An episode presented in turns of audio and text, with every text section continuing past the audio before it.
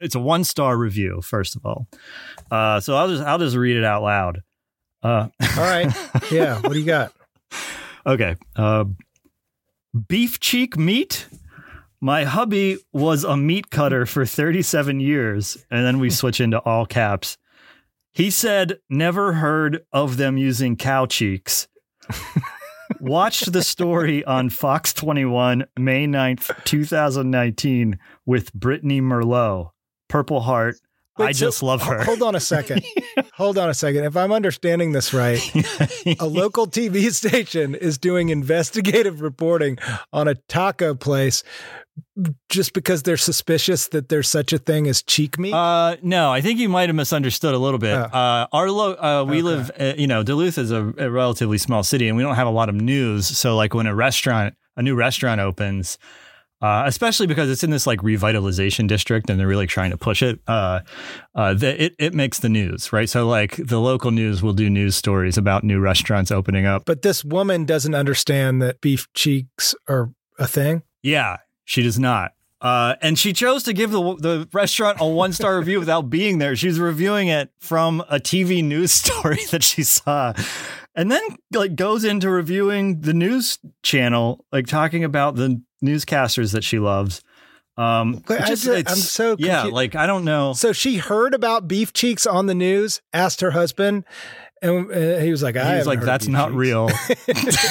She's like, I "One cut star." meat for 37 years. That is not a real thing that you can make tacos out of. Like there's a twist though. At the end, she's like then she there's like a transition after she talks about the news. She's like, "Personally, I'd stick to the pork or chicken. My husband is going to try the beef. So he's going to try it anyway, I guess. I don't know." Uh, and then looking forward to visiting soon at three exclamation points, vintage pinball, four green hearts. So like she gives it a one star review, hasn't been there, uh, and then gets really like effusive about being excited to go there. Uh, so and they're gonna try the beef cheek. It looks like. Uh, so it's kind of uh, yeah, that's Duluth in a nutshell to me. Like it just crystallized what it feels like uh, to live in the place.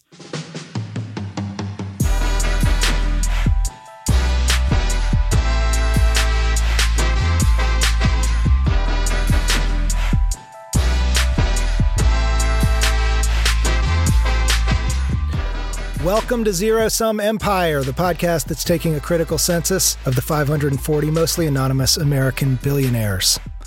Welcome. Welcome back, everybody. Thanks for listening. I am Joe, Uh, I'm Chad. uh, and we're back, and this is episode 11, and we have a bunch of different stuff to cover today. But before we get into our billionaires for this week, like we always do, we're going to discuss billionaires in the news. Yeah, You ready for that, Chad? I'm ready. Let's do it. All right. Billionaires in the news. So this week, rather than talking about one news story, uh, this was a big week uh, for billionaires in the news. So we're going to talk about a few different things. Uh, so I have a little list here. Uh, we're going to start with Tom Steyer. Um, Yeah, what do you know about this guy? you know, I looked into him a little bit. He is in, he is incredibly boring. He's a he's a hedge fund guy, and uh, he's just sort of a guy with a lot of money. Uh, he's really into impeaching Trump. Like that, I think that's his whole thing. He doesn't have a lot more to say, from what I've heard. Like what But isn't isn't there a pattern of, of guys with a lot of money who don't have that much to say who just throw their name in the hat for president? Isn't that like an established thing at this point? Yeah. You know, I mean, I guess ever since Ross Perot, who who we're going to talk about in a second. Yeah. We got three now, right? Like, I mean, if you count Trump, there's Steyer, Trump, and uh, Howard Schultz. But like Are there any more? Bloomberg was also threatening to. No, Oh, I'm just yeah. talking about historically. You know, Yeah, there's yeah. there's just there's going to be a billionaire in the wings who's just threatening to like Oprah. Oprah, was- Over, over, you yeah, know? yeah, yeah. You know? I mean, no, I think just you're being. think it- I'm just saying. I think you're a- being conservative. I think that like we'll be lucky if there's only one, right? Like that. uh, but it's a lane. It's a lane that exists. Absolutely. the billionaire lane to the presidency. And it's- Trump, I guess, is the first person to pull it off, but he probably won't be the last. No, I mean it's just yeah, it's uh, like the most obvious and stupid example of how hegemony works that you could that you could come up with, right? Like people with money buying media airtime. I mean, like Tom Steyer, especially, like the dude is not even running for stuff, you know, prior, like maybe two years prior to announcing he was going to run anything. It was just like buying up all of this ad space uh, to just get his image and his name out there. Um, and it has like no reason or platform or experience or ideas, right? Like he doesn't really have anything. It's just like me. It's it's me now. Pay attention to me now, right? I will I will spend my money so you pay attention to me. He's sort of like an Instagram model, right? Like he, he just like just basically trying to push his image uh except you know instead of like trying to get uh, money from advertisers. He's trying to get, you know, uh, political constituency. Okay, what? So what else do we have in the news? Um, yeah, so we talked about Ross Perot a second ago. Uh, he died, 89 years old. Um, we talked about, we had an episode back in episode five. We talked about Ross Perot Jr. Um, and Yeah, uh, That what was a he- classic episode. It was a classic episode. He was the first person to to circumnavigate the world in a helicopter. Um, which it was we figured out was extremely stupid because he was allowed to stop anytime he wanted. So it was just basically Well, not anytime anyway. It's a little bit more complicated than that, but yeah, he was allowed to stop to refuel. yeah. So this like is true. it's basically a vacation that just goes in one direction, right? Like he just doesn't have a return trip. He just keeps going until he gets back home. I Uh, don't. I think that's a mischaracterization, but in any event, uh, I didn't know that you love Ross Jr. so much. Like defending. no, I'm just. Uh, I'm just trying to stay fact based. Yeah. Um, uh, well, uh, speaking of facts, uh, one of the funny things to come out uh, on the event of uh, Ross Perot Sr.'s death is that there was there's this like story circulating that he left hundred million dollars to Trump's reelection campaign. You're kidding. Uh, which doesn't, well, I mean, yeah, it's not true. Oh, okay. Um, uh, it doesn't really make sense, but like, uh, but I didn't uh, hear that. That's interesting. yeah, I mean, you know, I guess enough people were believing it that Snopes, you know, felt compelled to to debunk it in an article. I see. Okay. Um, but what was funny about it is uh, it comes from potatriotsunite.com. Um, so it's a portmanteau of patriot and potato. Potatriotsunite.com So and uh, it's a conservative satire site. So they're trying to be like the Onion. Um, Oh, and and I wanted to bring it up because uh, I would encourage our listeners to uh, go on that site and read it. Um, because I bet it's it- profoundly unfunny yeah, slash very that's funny. uh, yeah. I mean, it it is the the least funny thing I've ever ever seen in my life. Um, I, I saved some headlines uh, like with parents away, Barron Trump throws bitchin' Kager. Um, and uh, another Wow. headline: uh, Nancy Pelosi approves a mini mosque on the Capitol lawn for our new friends. Um, so like it's stuff like that. that These is, guys uh, should do the White House Correspondents' Dinner. yeah, yeah. I mean, that would be amazing. That would actually be like, you know, it would actually be really good. Um, but like, uh, it, it struck me. It's like one of those. It, this is it's a pretty rare phenomenon in, in that like it's impossible for me to tell if the person who made it is like 17 years old or 85 years old. Like it's one of those, right? Like, it, uh, Yeah. you know, it's it's it's some sort of like It's either not a fully capable adult person. Right. Yeah. Yeah. Not all cylinders are seem to be firing. So like, but like, you know, often you can tell, oh, this is a this is kind of a, like a really old person wrote this or something. But uh, yeah, it's kind of unclear uh, what the malfunction is. But uh, it's not it's not It- very good. What is what are those YouTube videos, those old videos that you love of that dude just making weird jokes from like the 80s? Oh, moron movies. Uh, Len Cella. Yeah, I mean, he Yeah. did it. He did it all with a Super 8 camera. Uh, it sounds I- I like kind of also- like that level of humor, except political. Well, no, I mean Len Cella is actually a genius. Um, I think he's he's unironically, I think he's actually really good and very funny. Um, Okay. and uh, and I would also encourage the listeners to Google moron movies. Uh, Okay, I need it. Sorry, I didn't mean to like disparage your Yeah, your guy. no, I'm I'm pretty angry. Uh, after that. Okay, let's Um, hit the reset button. I just didn't know what I was talking about. I'm sorry. uh, billionaire number three in the news. This is a, actually a, a funny story. Uh, Noam Gottesman. Uh, oh, this is the curb cutter. Yeah, uh, a hedge fund guy in New York City. Uh, he wanted a better parking spot in front of his uh, mansion. Um, he wanted uh, like basically a reserved uh, street parking, and so he made a fake garage and had the curb cut so that it looked like uh, it was a garage. It was a driveway entrance. Uh, but it was all fake, uh, and he put up signs like "private driveway."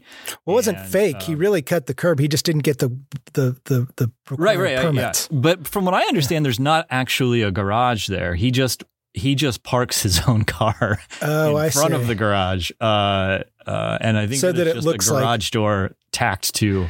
so this is just like this is like a classic Vinod Khosla move. Yeah, yeah. I mean, yeah. He's like, I this. I'm taking this public infrastructure uh, for myself. I'm just seizing it.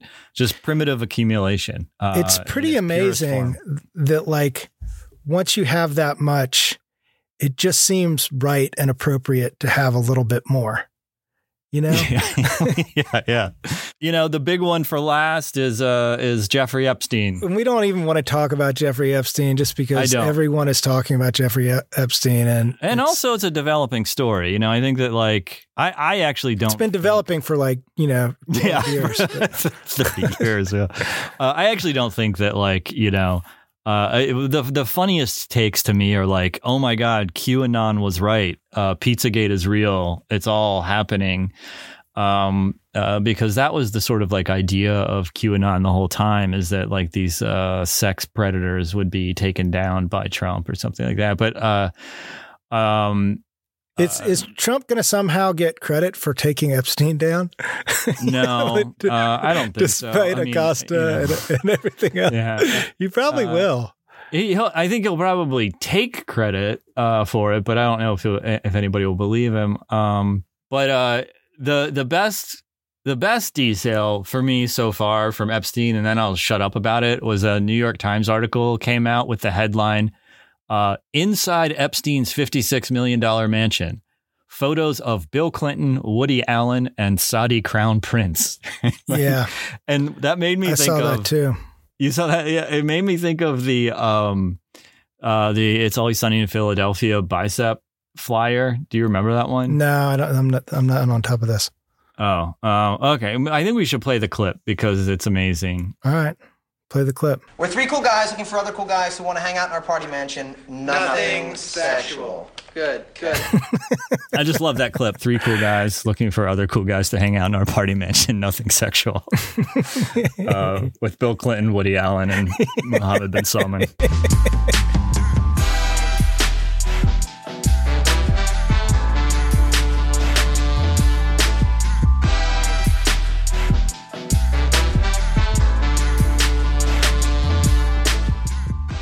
Okay, so today I'm talking about Herb Simon. Herb Simon, owner of the Indiana Pacers and one of the brothers who founded the company that turned into Simon Property Group, the largest mall operator in the United States. Oh, the Mall King. Mall King. So, Simon Property Group owns or has a managing interest in more than 200 United States malls Wow. or retail shopping complexes. And it's the also the largest real estate investment trust in the country. REIT. You remember REITs? yeah. Do you want to fam- familiarize our listeners or refamiliarize our listeners with what a REIT is? Yeah, I mean, REITs are basically like bundled real estate that you can invest in, uh, and they're often bundled into, uh, like you know, retirement portfolios or other kinds of mutual fund uh, portfolios, uh, from what I understand. And the the thing that that sucks about them is that it kind of uh, de facto makes you a landlord by proxy, right? Like whenever you uh, if you were to invest in a mutual fund that holds REITs, uh, then uh, you are indirectly responsible for predatory landlord practices. So, or whatever they're doing. Yeah. So this is, or whatever they're doing. Yeah. Who knows? Right. which is kind of the, the same thing when you invest in anything. Right. Well, yeah. But I'm not going to talk a lot about Herb Simon. He's twice divorced. He's his current wife, uh, who's from Thailand, was Miss Universe in 1988. Oh, Uh, so I don't know what to make of that. Do you ever notice that when we say divorced, we put the number first? Is that just because of Chris Farley and the uh, Matt Foley character? I don't think so. Said thrice divorced. no, I Uh, think he was making fun of the construction that already existed. Oh, really? Yeah. Because you don't say like uh, I've twice eaten today, or I know. It's weird. Language is weird. Anyway. Sorry to interrupt. No, it's good. Uh, he has like 10 kids spread across these marriages, including three adopted kids. And, you know, he's the owner of the Pacers. There's not a lot of like obvious beef that people have with him as an owner, like compared to Tom Benson, uh, or wasn't wasn't it Tom Benson, the New Yeah. Orleans? Yeah. Simon Property Group has been accused of various scammy things over the years. And I guess any big company is likely to be accused of scammy things. I would be hard pressed to come up with an example of a big company that hasn't done something scammy. Um, and it's it's difficult to make heads or tails of all of these different lawsuits that you'll find online, but I'll just sort of burn through some examples of some lawsuits that have been filed against them. There there was a lawsuit in Indiana filed for failure to pay overtime, citing the Fair Labor Standards Act. Uh, at, at a certain point, uh, back in 2011, they settled a $125,000 lawsuit uh, centering on issues of national origin discrimination. Forbes published an article uh, titled, quote, the Grinch of Malls, allegations of greed at Simon Property Group, which doesn't seem like much of a headline. The deal with this story is that uh, at a certain point years ago, the board changed the stock incentive plan without the consent of the shareholders in order to provide the CEO, David Simon, with an $120 million stock bonus. And when the shareholders found out about it, they were upset because they hadn't been consulted and it didn't seem like a merit based bonus. It was just some backroom deal. Um, and so that was litigated. A gift card scam alleged. There was a lawsuit back in 2004 claiming fees and expiration dates on on cards to some of their stores were illegal. you know, I, I'll just pause here and interrupt and just offer a public service announcement for all of our listeners. Don't buy gift cards. they're they're, they're not good. Uh, according to a bin, uh, according to a Business Insider article I read, uh, almost one in three never get used, which results in 10 billion wasted dollars slash pure profits Wow. for businesses.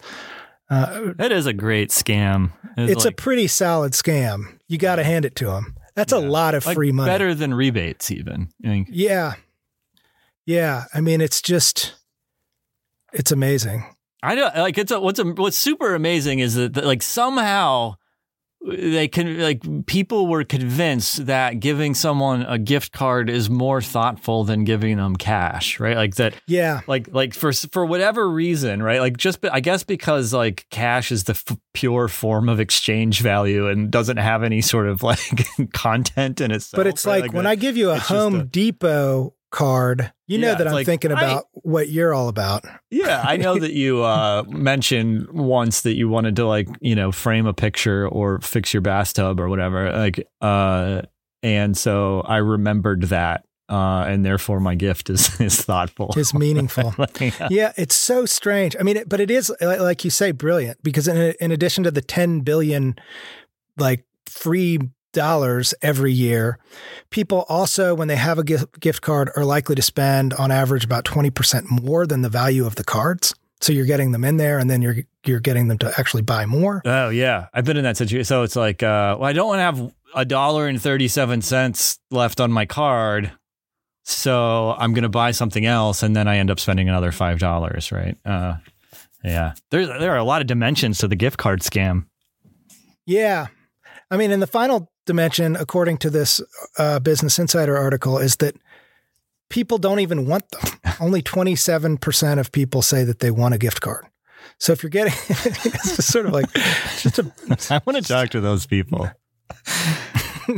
I really want a gift card. I prefer card. gift cards. Uh, Well, it is amazing though, because there is no situation in which a gift card is better than money. no, it's very cool because uh, it also introduces a new form of plastic waste, which is really good. Um, so it's like single use plastic cards Oh, are God. also just just wonderful. So, what I'm going to talk about for the bulk of the segment is malls.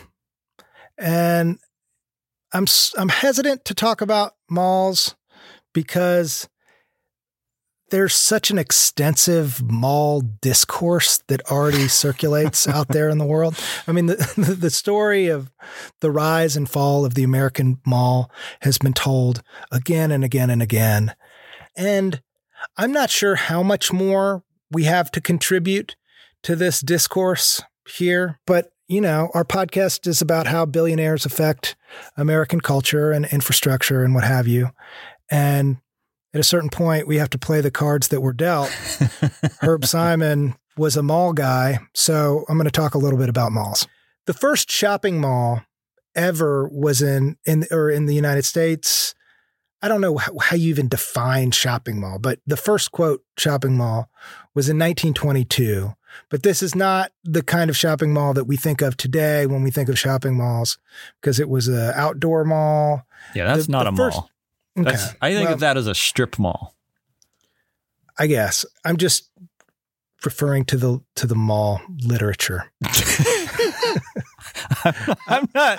I'm not trying to. I'm not questioning your research. I, I, you know, I'm just letting you know what I think of a mall as a big building with multiple stores. So it can't be a department store or a Walmart, Right. and it also can't be a strip mall. It has to be an interior. You know, like you you shop on the interior of a building, and there have to be multiple stores. Yeah. So the first indoor mall, which opened in 1956, was architected by a guy named Victor Gruen, who turns out to be this really important historical figure who lots and lots of people have written about. Any essay or article or literature about malls will at some point reference Victor Gruen and tell the Victor Gruen story. Is Victor Gruen someone that you're familiar with? No, not at all. I he he was someone I'd heard of and then forgotten about, and then this reminded me of him. But you know, it's one of the great ironies of the 20th century that a Viennese socialist designed the template for one of the purest capitalist experiments in the history of the United States. Hmm. Victor Gruen basically created this monster, and decades later, after he saw what mall culture had become, he definitely shared his remorse. He had like a world. like an Oppenheimer moment. Like uh I am become what is it? I am become death destroyer of worlds. yeah, yeah, yeah. I mean, he, he he's definitely like filled with regret. But you know, his his original vision for the mall was like a new kind of development that was like much more of a mixed use concept. Mhm. So the mall itself was a part of a more comprehensive town square type landscape, which would have included apartment buildings, childcare, bomb shelters, medical centers, schools, lakes, parks, etc. Um, but this vision didn't come to pass. What came to pass was the original design for the building, which was in the 1950s an incredibly novel design. So Victor Gruen had designed consumer environments before the indoor mall.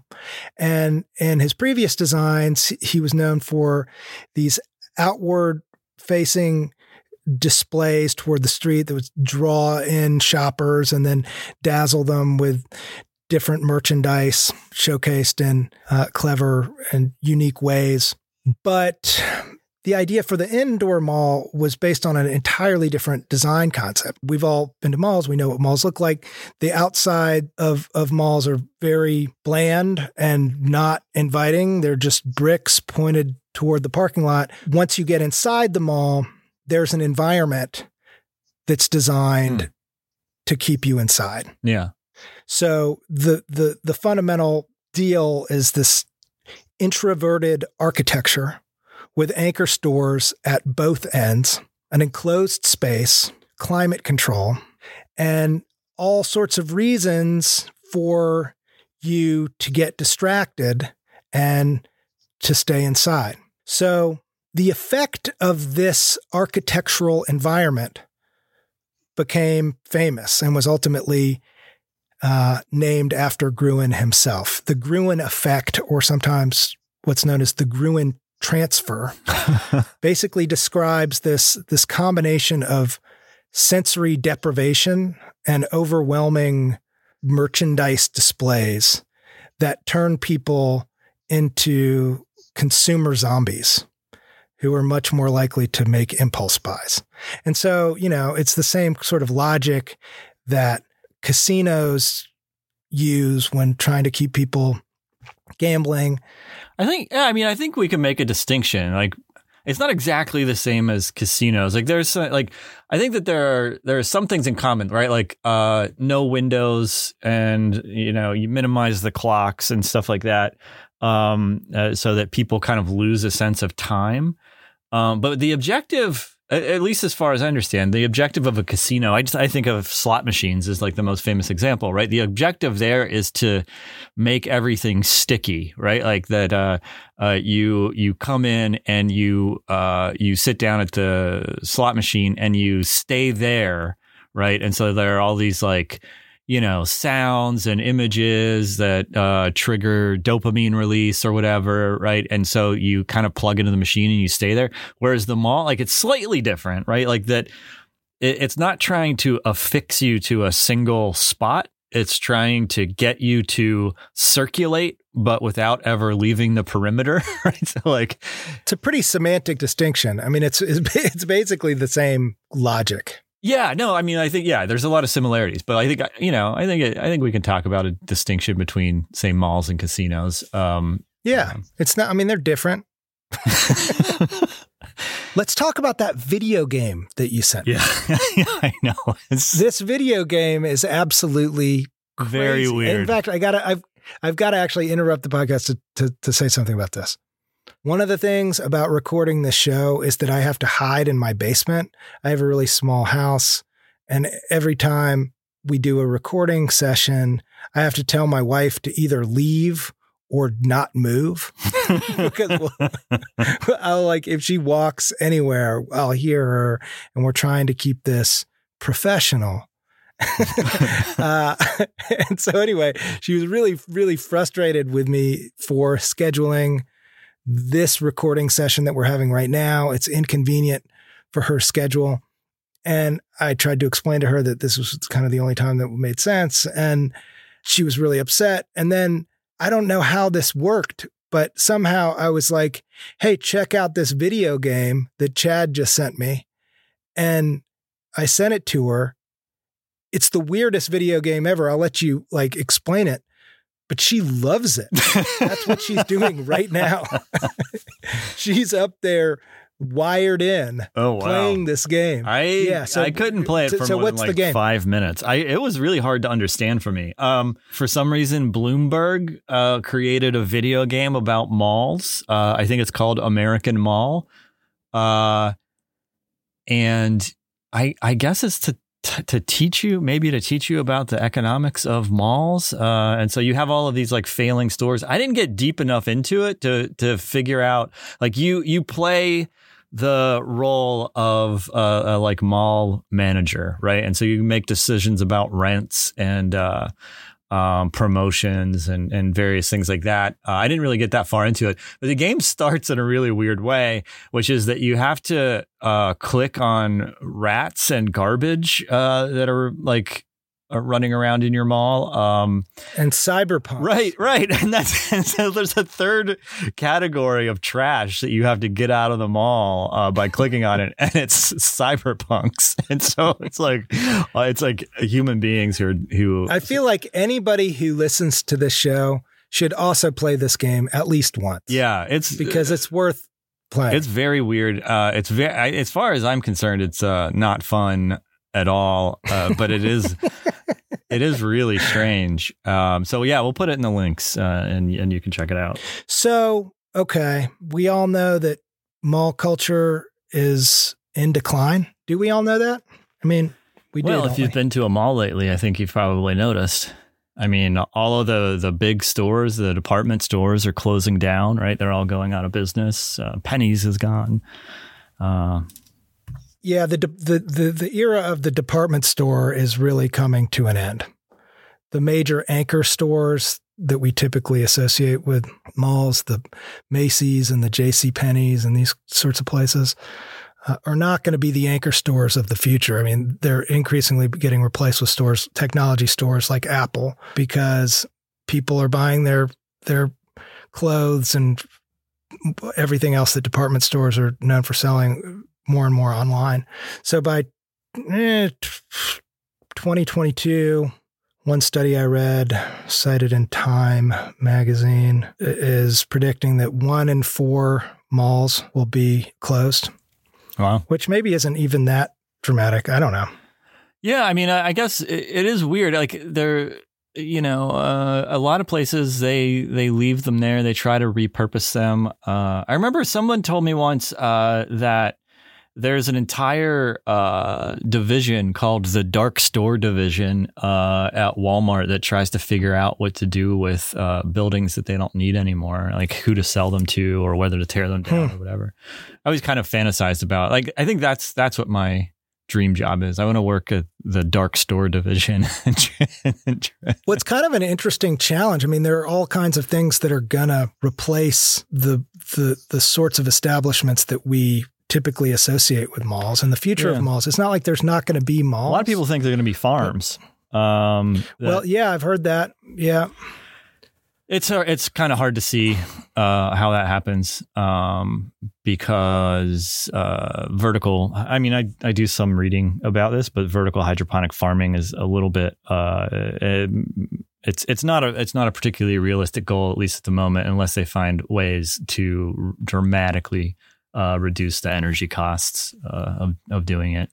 Well, I don't know that Simon Property Group is is thinking that creatively. Maybe they are. you know, what, what, what I read about their ideas for the future is more of a move from the typical retail experience that we're all familiar with and moving moving toward what they're calling experiential retailing, which involves such things as uh, a new jargon word from the industry is a, a door display only retail environment where there's Oh, stores yeah. but they don't sell anything you just go in and kind of geek out on You just point your phone at a QR code and, you know, and then click to buy kind of thing.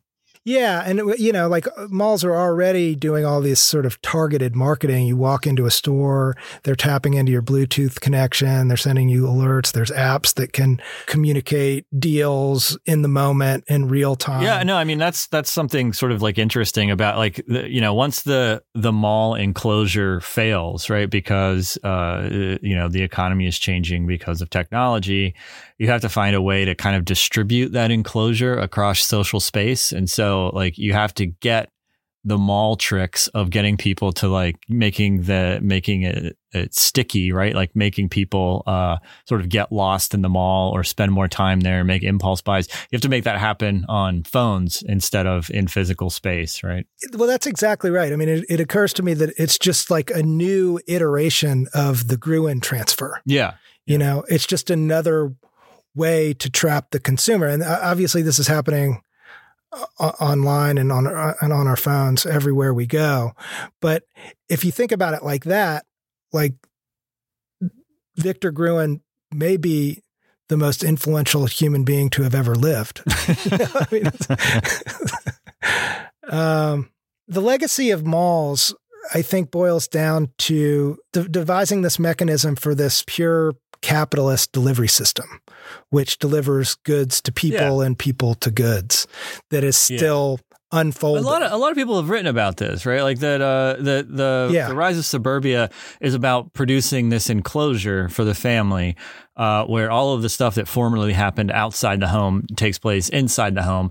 And and that's, and then there are like Mhm. you know the development of these consumer enclosures as well. And so like this this like logic of uh of keeping people in spaces where they can consume and uh, finding ways for them to consume to uh, like uh, manicure or nest, you know, in their spaces, uh, becomes like a driving principle of uh, you know post World War II capitalism, and like eh, you know people have written about how like that that model right like the the development of this like dual enclosure model the home and the commercial district uh uh then like begins to fail and so like then the enclosure just like increasingly uh, moves inside the home, right, with the development of personal computers uh, and the internet, and to the to the point where Mhm. like you know it eventually gets reduced to like um you know a person in their bedroom, right? Like, in other words, you have a cockpit from which you command all of the,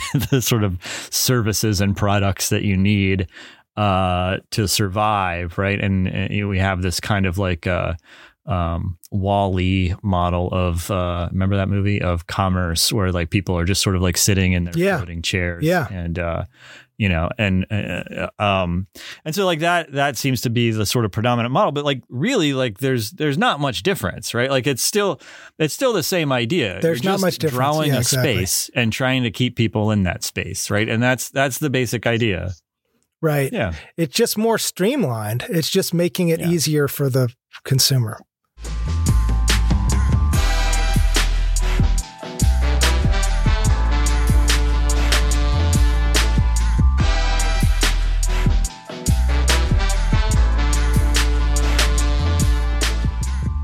All right, Chad. What are you talking about today? oh boy uh i'm talking about ira rennert Can you say that again? Ira Rennert, R E N N E R T. Um, you know, uh, uh, in a lot of ways, like the uh, this is the the type of person I'd never heard of Ira Rennert before, and really, like most people haven't, unless you're someone who follows financial industries uh, or financial scandal or So what's his what's his industry? Uh, he like it's hard to say. I mean, his industry is okay. Well, I mean, his industry is mining. I mean, I, we can say that, but sort of mining. We'll get to that later. Uh, but like the you know, I'd never heard of him before. Um, if you're like a super right wing ideologue and you live in the Hamptons, maybe you heard of him. But like. Uh, or if you're like, uh, you know, uh, somebody who lives in a polluted area around one of his mines, maybe you've heard of him. But like, very few people have. Um, but he's the he's the kind of like platonic ideal of an evil billionaire. Like he uh, and and uh, I know you don't like whenever I say people are are evil and make those kinds of judgments, but uh, I I have a strong feeling you'll agree with me by the time we get to the end of this. He was born in 1934.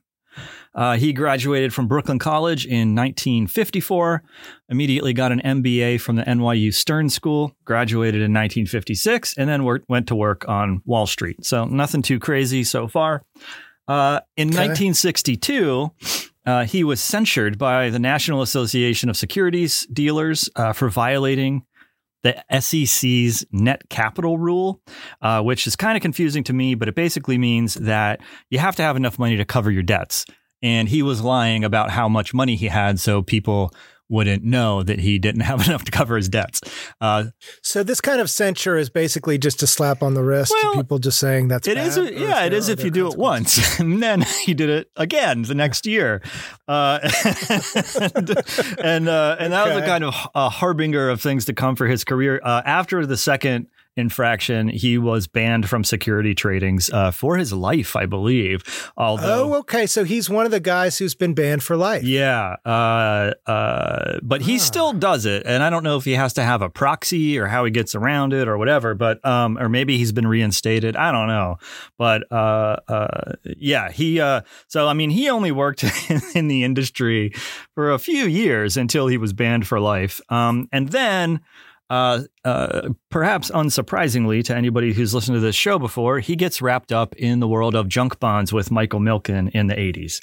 So this is where Oh, wow. Milken again. Milken again. And you, you know, uh, I'm, I'm just like a quick pause right here to say I'm starting to to understand something about wealth accumulation in the United States, which is that there was a, a cohort of people who all became super rich around Michael Milken, and a lot of them got in trouble. A lot of them got busted. A lot of them broke laws and and were uh, prosecuted for that.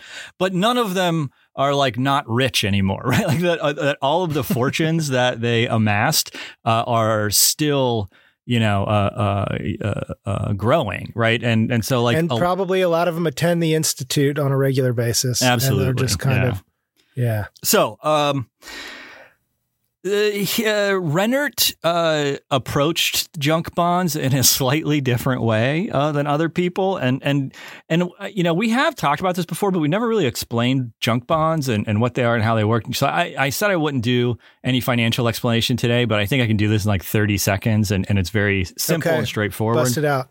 So a bond is just a loan. Uh, you give me, I, let's say I own a business. Uh, you give me a, a loan for my business, and I pay that loan back to you after a designated period. And along the way, I'm giving you interest payments on the loan. That's what a bond is, Right. Right. Yeah. Okay, so Got it. like a normal triple A rated, you know, low risk bond pays an interest rate of like three to seven percent. Um, a highly rated bond is almost certain to get me my money back. That's why they're low risk. Uh, in addition to the interest I collect, right? But there's also these other bonds, and, and they're still around. It's a very big market still. They're called high yield bonds, but uh, uh, they uh, uh, more often go by the name junk bonds. Um, and uh, these things will often pay double or triple in interest what like a, a, a low risk bond would pay. But the the difference is that high yield bonds or junk bonds are risky, right? The riskier they get, Sure. the higher the interest rate goes. But the risk is that the bond issuer, the company that you lent the money to, will default on the loan, and and so you're taking a risk that you might not get your principal back, right? Okay, so that's it. That's a, that's what a junk Okay. bond is. Just a risky loan with a high interest rate. Uh, so in the 80s, uh, you know, in the time of Michael Milken, everybody was buying up junk bonds. Uh, it seemed like a good idea. Companies weren't defaulting on them, and they allowed people to generate tons of money more or less instantly, right? So it's not the bonds that are really the thing. It's like uh, when we're talking about the 80s, uh, we're talking about like hostile takeovers and, and leveraged buyouts and stuff. A lot of the capital for those things were uh, uh, through selling junk bonds. Um, Okay. so, okay. uh, so Rennert, Ira Rennert, he was in league with Milken. Uh, he was an outside board member at Integrated Resources in the late 80s. Uh, they defaulted in on over a billion dollars in debt. Uh, among the scandals associated with junk bonds and Milken. Uh, but Rennert didn't get in any trouble uh, because he was an outside board member. Uh, so he just kept raising capital through junk bonds to buy new companies. And this is where the way that he made his money uh, gets interesting. So, like, he'd buy a company, a struggling company, a company in bankruptcy, a company being sold at auction, and then he'd issue a bunch of bonds on it. He'd like take a bunch of loans from investors, uh, and he'd use that money to buy another company. Right. So there's this kind of Okay. cycle, right?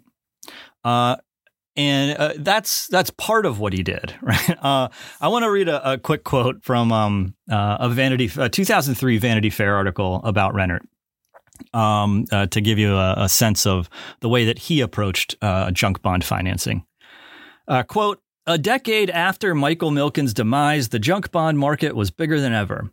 But Rennert played it with a twist that made even his own bankers call him rapacious. Instead of putting all the money he raised into his new company, Rennert took a huge chunk for himself as a one time dividend. So end quote. So he'll get he'll like issue three hundred million dollars in junk bonds and then just take hundred million dollars of it for himself. Right? Like uh, uh And that's legal. How? ah, I'm getting to that. So the article continues, quote the dividend gambit was entirely legal because Rennert declared right on his bond offering how much he would shovel upstairs to himself.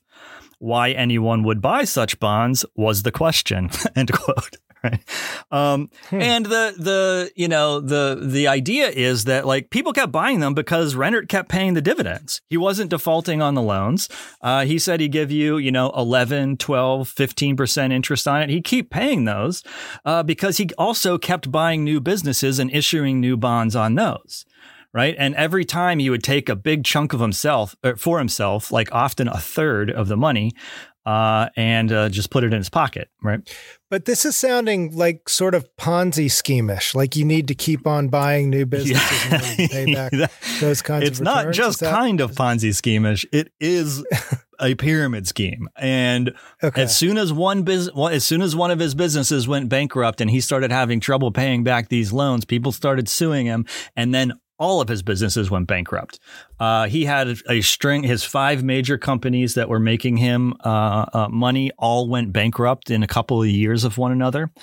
Um, and uh, in the mid 2000s, he was really hurting uh, because, and this was before the financial crash. So this was like this is like between 2002 2005. Um, uh, he he kept it going for a long time. Uh, uh, because you, if you remember, he started doing this in the 90s. But you know, like like most pyramid schemes, it collapses after a while. It happened in conjunction with a collapse in uh, um, the the prices of things like lead, magnesium, and coal um, which are the main things that he mines. But he was able to, you know, to kind of keep his companies on a lifeline for much longer. Uh, and the way that he did that was uh, mainly by poisoning children uh, to to make money. Um, and this is this is where uh, his life uh, takes uh, his biography takes a, an extremely disturbing turn. So as I said, uh, he would take out, he, he would sell these bonds, basically take loans on the company, take a bunch of money for himself. But because he was taking all that money for himself, uh, he had to cut corners at the companies. Usually, the corners that he was cutting, and remember, he's solely involved in mining and chemicals and like the dirtiest stuff. He bought these businesses on the cheap and, and was able to take out loans on their assets. Nobody else wanted to deal with them. They're a headache. They're environmental nightmares. They're bad press, right? Um, Right. Uh, so he would get these. Uh, and then he would uh, uh, cut the budgets of these places.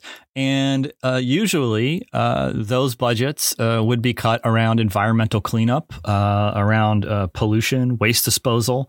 Um, in, in his Salt Lake City, or sorry, his Utah facility, he was sued by the EPA for $900 million.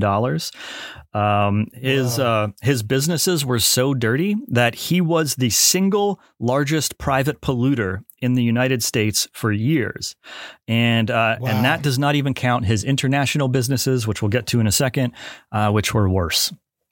Uh, so, uh, he, you know, I, I- like just quick pause before we get into the the really dark stuff. Uh, he, uh, uh, just let me say, Rennert has been sued a bunch of times by bondholders, fined by the Department of Justice for raiding pension funds, bunch of forms of fraud, numerous environmental violations. It- it- there's just like too much, right? Like I, He's got a long I list. not going to go into it, right? Like that. That yeah. I mean, he his his his life is one criminal act after another.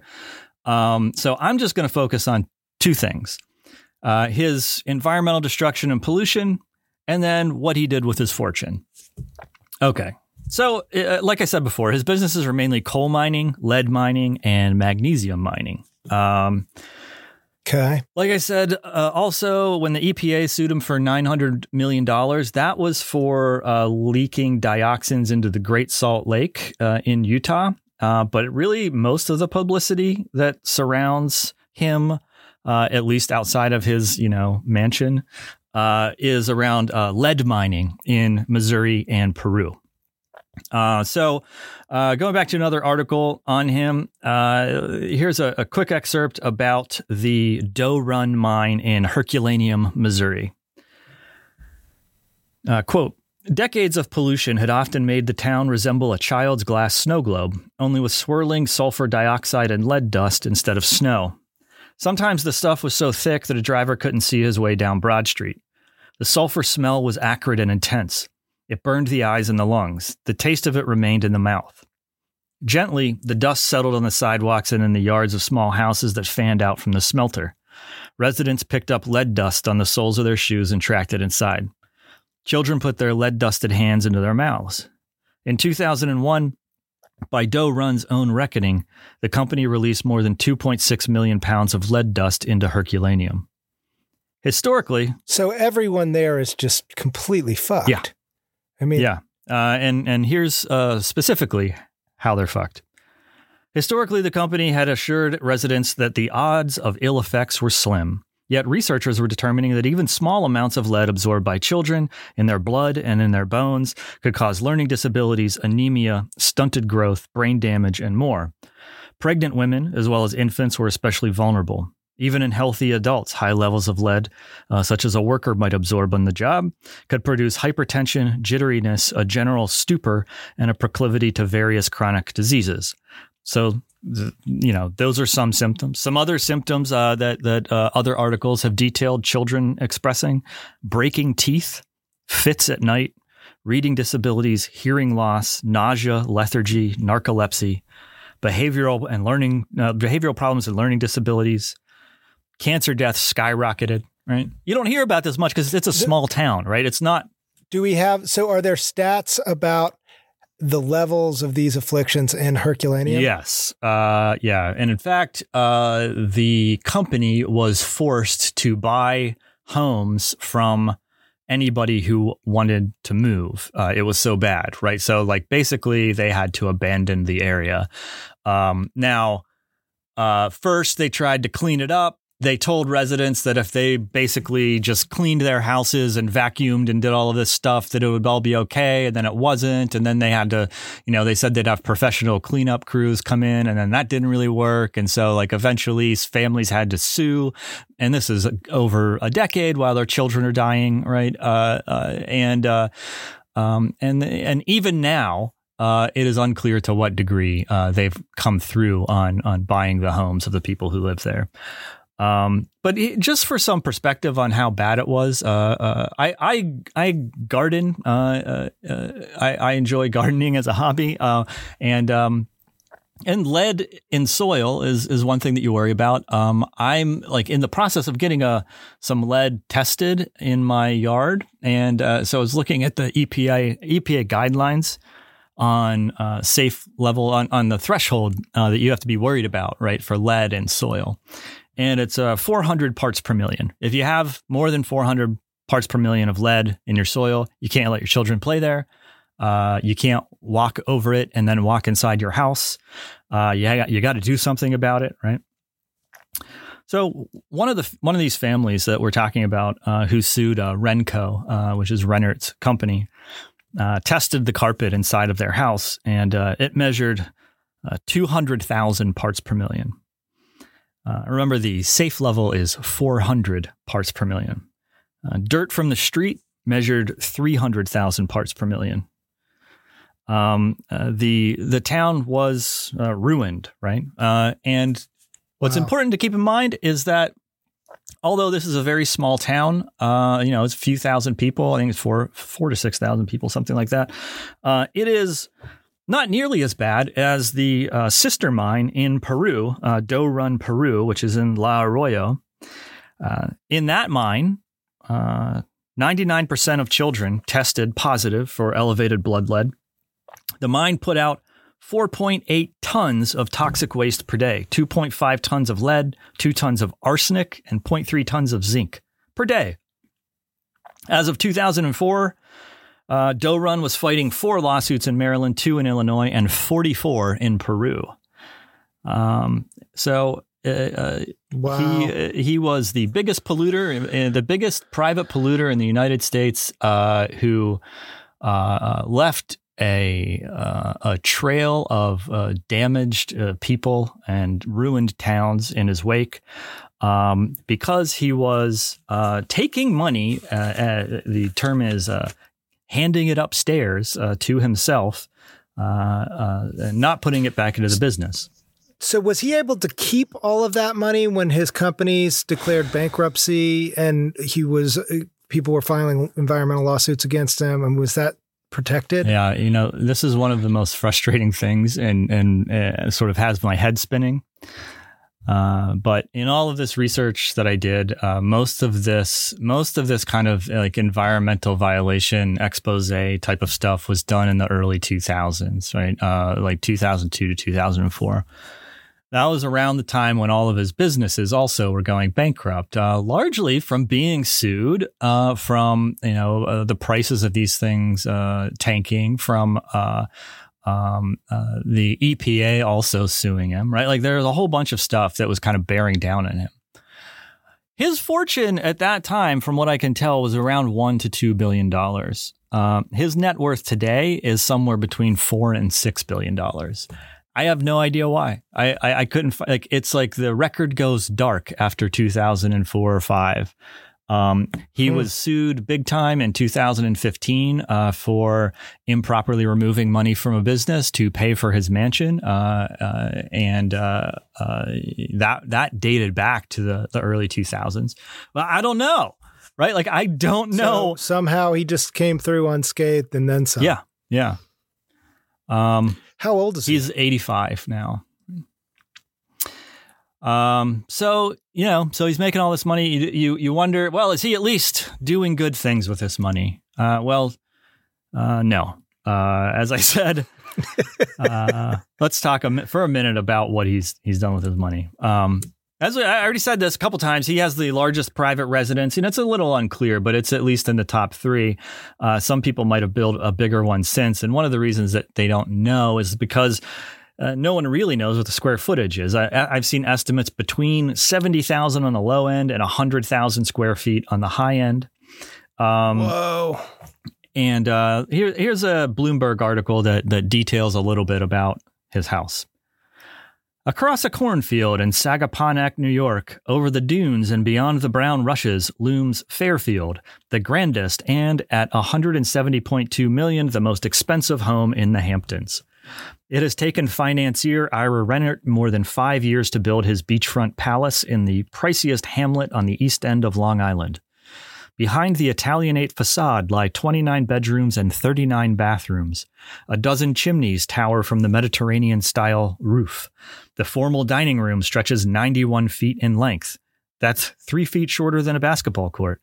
Another amenity Fairfield has, along with a bowling alley, a pair uh, each of tennis and squash courts, and a $150,000 hot tub, uh, according to billionaire, uh, sorry, according to building plans and other documents filed at the Southampton t- uh, uh, Town Hall. Oh my God like if you if you Google Ira five percent of the stuff that comes up about him is this house, right? Like it's often used in clickbait stuff. Uh, uh, there's a lot of people who sort of like make fun of him for like being this gauche billionaire, right? Uh, all of his neighbors yeah. hate him; they're constantly complaining. Even uh, Kurt Vonnegut uh, famously wrote an article, uh, you know, yelling about this house. Um, um, because he lived nearby, okay. right? Like, so, okay. like, um, uh, so you know he does that. What what else does he spend his money on? Well, this is an interesting thing. Uh, I thought anyway. Uh, uh, one of the businesses he bought in in 1993 uh, was AM General, uh, originally a subsidiary of American Motor Corporation, AMC, builders of the AMC Eagle. The I think the Gremlin is an AMC car, right? AM General though was a, a military contractor. Uh, Rennert bought it out of bankruptcy, like he usually does, uh, after uh, Clinton era uh, defense budget cuts uh, tanked the sale of its number one product, which was the Humvee, the military Humvee. Uh, ah. Rennert's taste for grotesquely large things led him to push the company to turn the Humvee into a consumer product. And that is how. Oh, he's behind the Hummer. He invented the, the hum, Hummer, the H three, the H. Well, the H one, H two, and H three. Uh, Wow. They teamed up with General Motors to produce the H2, and that's when sales took off. Um, and it's interesting. That's why One of the reasons that sales took off uh, was because people could take tax breaks on them because they were heavy enough to classify as a commercial vehicle bought for work purposes. and another amazing detail about the Hummer that I did not know uh, it's so heavy that it doesn't classify as a car. So it's exempt from federal fuel standards. So like it's, it's allowed to get nine miles per gallon or whatever, right? Like, um, uh, so yeah, he gave us the Hummer. Um, aside from uh, big houses and big cars, uh, there's one other area I want to talk about where he likes to put money, and that is uh, far right wing Zionist politics. Uh, here is, and and when I say far right wing Zionist politics, I am talking the furthest right that you can possibly get. Uh, here's how far right. So explain. Yeah. Okay, this is a sentence I copied from an article. Uh, at uh, the Zionist Organization of America, the Rennerts presented the Sheldon and Miriam Adelson Award to National Security Advisor John Bolton. it's, like, it's just like every name in that sentence is a monster. Uh, it's amazing. uh, he donates money to the Center for Security Policy, and that is a propaganda mill that's run by a, an anti Muslim conspiracy theorist named Frank Gaffney. If you haven't heard that name before, you should look him up. Um, uh, buddies with Netanyahu, uh, and in fact, it has been rumored uh, that Netanyahu intends to use Rennert's residence in the Hamptons as a getaway spot. Uh, his main philanthropic donations are to West Bank settlement infrastructure. Uh, he gives money to Israeli pro- uh, projects to build settlements on occupied Palestinian territory. Uh, and folks, these are not just any settlements. Uh, these are the most extreme anti Islamic settlements. Uh, for instance, uh, the settlement of Bat Ayin. Uh, he uh, Rennert paid for the schools and synagogues there. Uh, one school was named, in fact, after Rennert's father, and he attended the opening of the school. Here's some some quick tidbits about the town of Bat Ayin.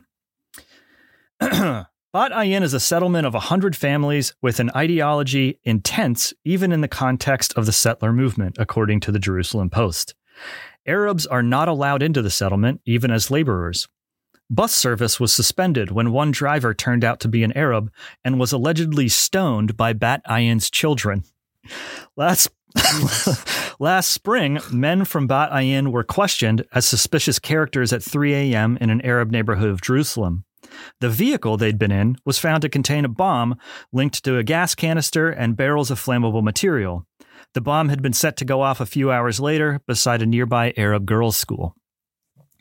So, uh, uh, not only is he funding settlements, but he he is literally funding terrorism, right? Like that he is putting up the money uh, for these people to build infrastructure for settlements where they carry out anti-Islamic acts of terror, like exploding van, like basically car bombs. Wow. Um, and so that's his legacy. Uh, he poisons children, funds terrorism, uh, rips off everybody that he can, uh, so he can live in the world's biggest house and drive Hummers around. Uh, just, uh, just a disgusting human being. Uh, it- it- you know, firing on every every cylinder of evil you can imagine.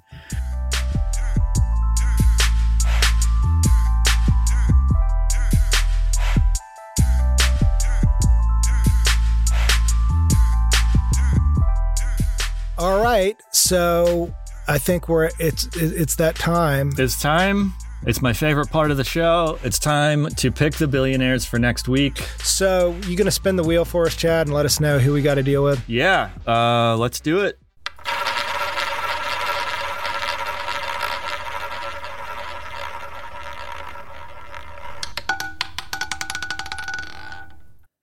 And we got uh, Rhonda Stryker. Rhonda Stryker. That is a power yeah. name. Uh, she is an heir to the Stryker Corporation, uh, granddaughter, uh, sorry, daughter of founder Homer Stryker. Uh, uh, Okay. okay. Well, uh, I'm noticing on our list here, uh, there are actually two other members of the Stryker family, so maybe we'll just do them together. Uh, John Stryker and Pat Stryker. Um, Okay. so uh, That sounds good. Yeah, I'll take that. They're uh, they're medical technology people. Uh, and since I'm in Minnesota, which is kind of ground zero for medical device uh, companies, uh, maybe maybe I'll take that one.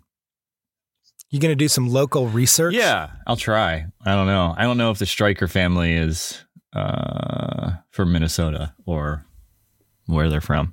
Try to get an interview. Yeah. All right. Let's uh let's spin it again. Okay. Uh, second time, we got Victor Fung, uh, F U N G, um, Fung. Li and Fung Air Group Chairman, um, Okay. retail. Very vague description in our list here. Uh, so I don't know what that means. Um, are you down with doing Victor Fung? I can do Victor Fung. All Yeah. right. Great. Okay. Um, and you're doing the Strykers. Yep. Okay, very good. All right. Well, I guess uh, that's it for this week. Um, thanks again for listening, everybody. Uh, look forward to seeing you back here in two weeks. Please make sure to like, subscribe, leave reviews, uh, follow us on Twitter. You can find all the social media stuff by going to the webpage, uh, zerosumempire.com. And uh, I think that's it. Yeah. Great. Okay. Thanks again, everyone.